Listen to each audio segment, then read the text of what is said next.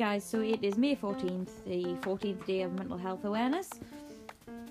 No update yesterday because as bipolar comes and goes, I was on a bit of a low, didn't really fancy talking to anybody. You know, as it as it happened, went for a run, felt much better after that. So today I want to talk about another trigger which is control.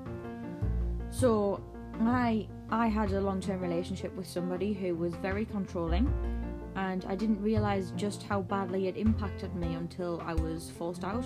A couple of weeks later, when I was away from the situation, I could think about everything that happened, everything that went down.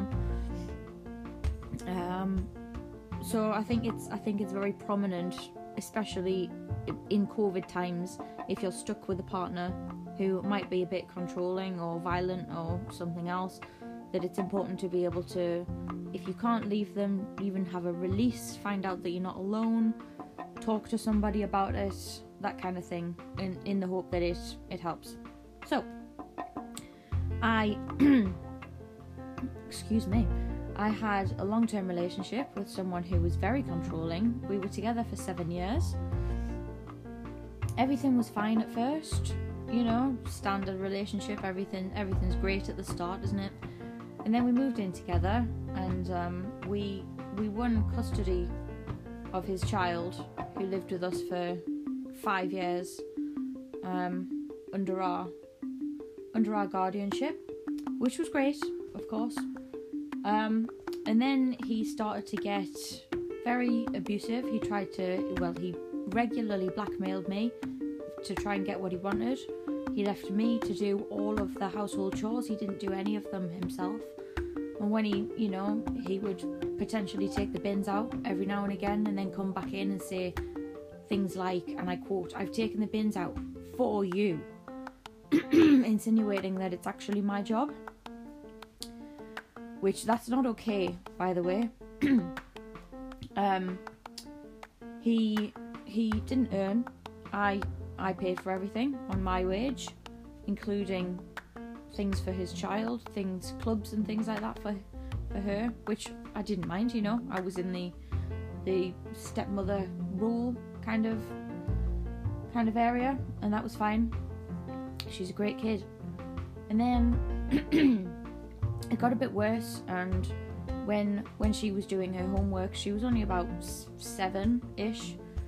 Um, and she couldn't she couldn't get something he would always use the bottom of his hand and tap her on the head and call her stupid and tell her that she couldn't get it because she wasn't using her brain and that she was just being an idiot. And he'd say these words, and these words are very, very damaging to anybody, let alone a child. and it got so bad that eventually the tapping on the head, he literally pushed her off the chair once. Um, which didn't cause her any permanent damage, but that's really not the point. So it got to the point where I started to kind of block the attacks and try to help her kind of survive them, if you will, because she wouldn't stand up to him. He was a pretty dangerous guy, even though he, he said that he wasn't, you know. And then one day I came home. I was looking after my grandma who was dying in hospital at the time, and I came home to find that he was having an affair um, obviously, because I wasn't there enough, or because he's an asshole, one of the two. Um, so he he left that that day to go to her house, and obviously I was pretty annoyed about it. And my grandma had just passed away at this point, and I was planning her funeral or helping to. And I remember that he we had an argument on the phone, and he called the police and basically told them that I was being violent towards him in, at home. Obviously, bear in mind we were on the phone. This was not not true in the slightest. But the police turned up the next morning on a Sunday morning, um, Sunday the 28th of July, and told me that I had to pack my things. I had 24 hours to get out of his property, um, and I wasn't allowed contact with him because they believed the but they believed it when he said that I was being violent, even though we weren't in the same house. So I packed my things, I packed my dog, because as you can hear her in the background, she's pretty damn annoying, but she's my best friend. I've had her, we ended up sleeping at my grandma's empty house for quite some time.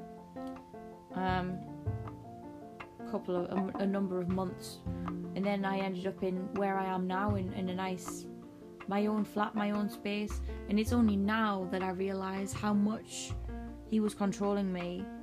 And I had to go through what happened with him on the phone to a solicitor because he was actually eventually caught for child abuse.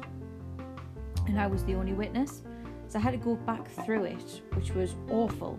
And it made my bipolar really flare up. And that's that's how I kind of realised that he was being co- controlling, and that's when I realised how detrimental it was to my mental health. And the way I coped with what was going on at the time was to book into ultra marathon races. I'm an ultra, well, I was an ultra runner, and I used to go kind of every other weekend and do 50, 60, 100 miles at a time. And just that that thought of being away, I knew that his daughter was at her mum's, so she wasn't in danger, and I knew that my dog was at my friend's, so she, obviously she wasn't in danger either. So I'd go away with my crew, my two very good friends, long suffering friends who would come and follow me around the country while I was running these ultras. And just having the weekends away made me feel a bit more human, made me feel a bit more normal. I could decom- decompress just be away from the bad atmosphere that was going on at home and then I'd come back and I'd be ready to face the week again. So, running really became my coping strategy. and I would I would highly recommend it to anybody who is either being controlled or in a coercive relationship or even just is in a low patch with their own mental health for any reason other than you know any, or just any reason at all i would recommend getting outside or even walking for 20 minutes can kind of help me lift my mood at the moment. So, yeah, if you're looking for ultramarathon recommendations, get in touch because I've got many. Um, I remember the first ultra that I did was Hardcastle 24, so it was a 24 hour, three mile loop, and you had to do as many loops as you could in 24 hours. And um, I did um, I can't remember now, about 42 miles, and I thought that was really great. And I've improved a lot since then. Um, you know, I, I, would one day like to go for the 100 mile in 24 hours, but I think that would be a an Equinox or an Endure kind of job, which are also 24 hour lap races, but they're on the flat flat terrain, which is very much my thing. Um, so yeah, maybe maybe that, but I cannot cannot recommend running enough so, next time I want to talk about coping strategies recommended by therapists and coping strategies that I have found out by myself. But until then, again, if anyone wants to come on and talk about their mental health, please do. If anyone wants to get in touch with me about my mental health, please do. Um, and let's just let's just promote and normalize mental health issues and make sure that we can try and help everyone move forward in, in normalizing talking about having a mental health condition because, as always, it is okay to not be okay.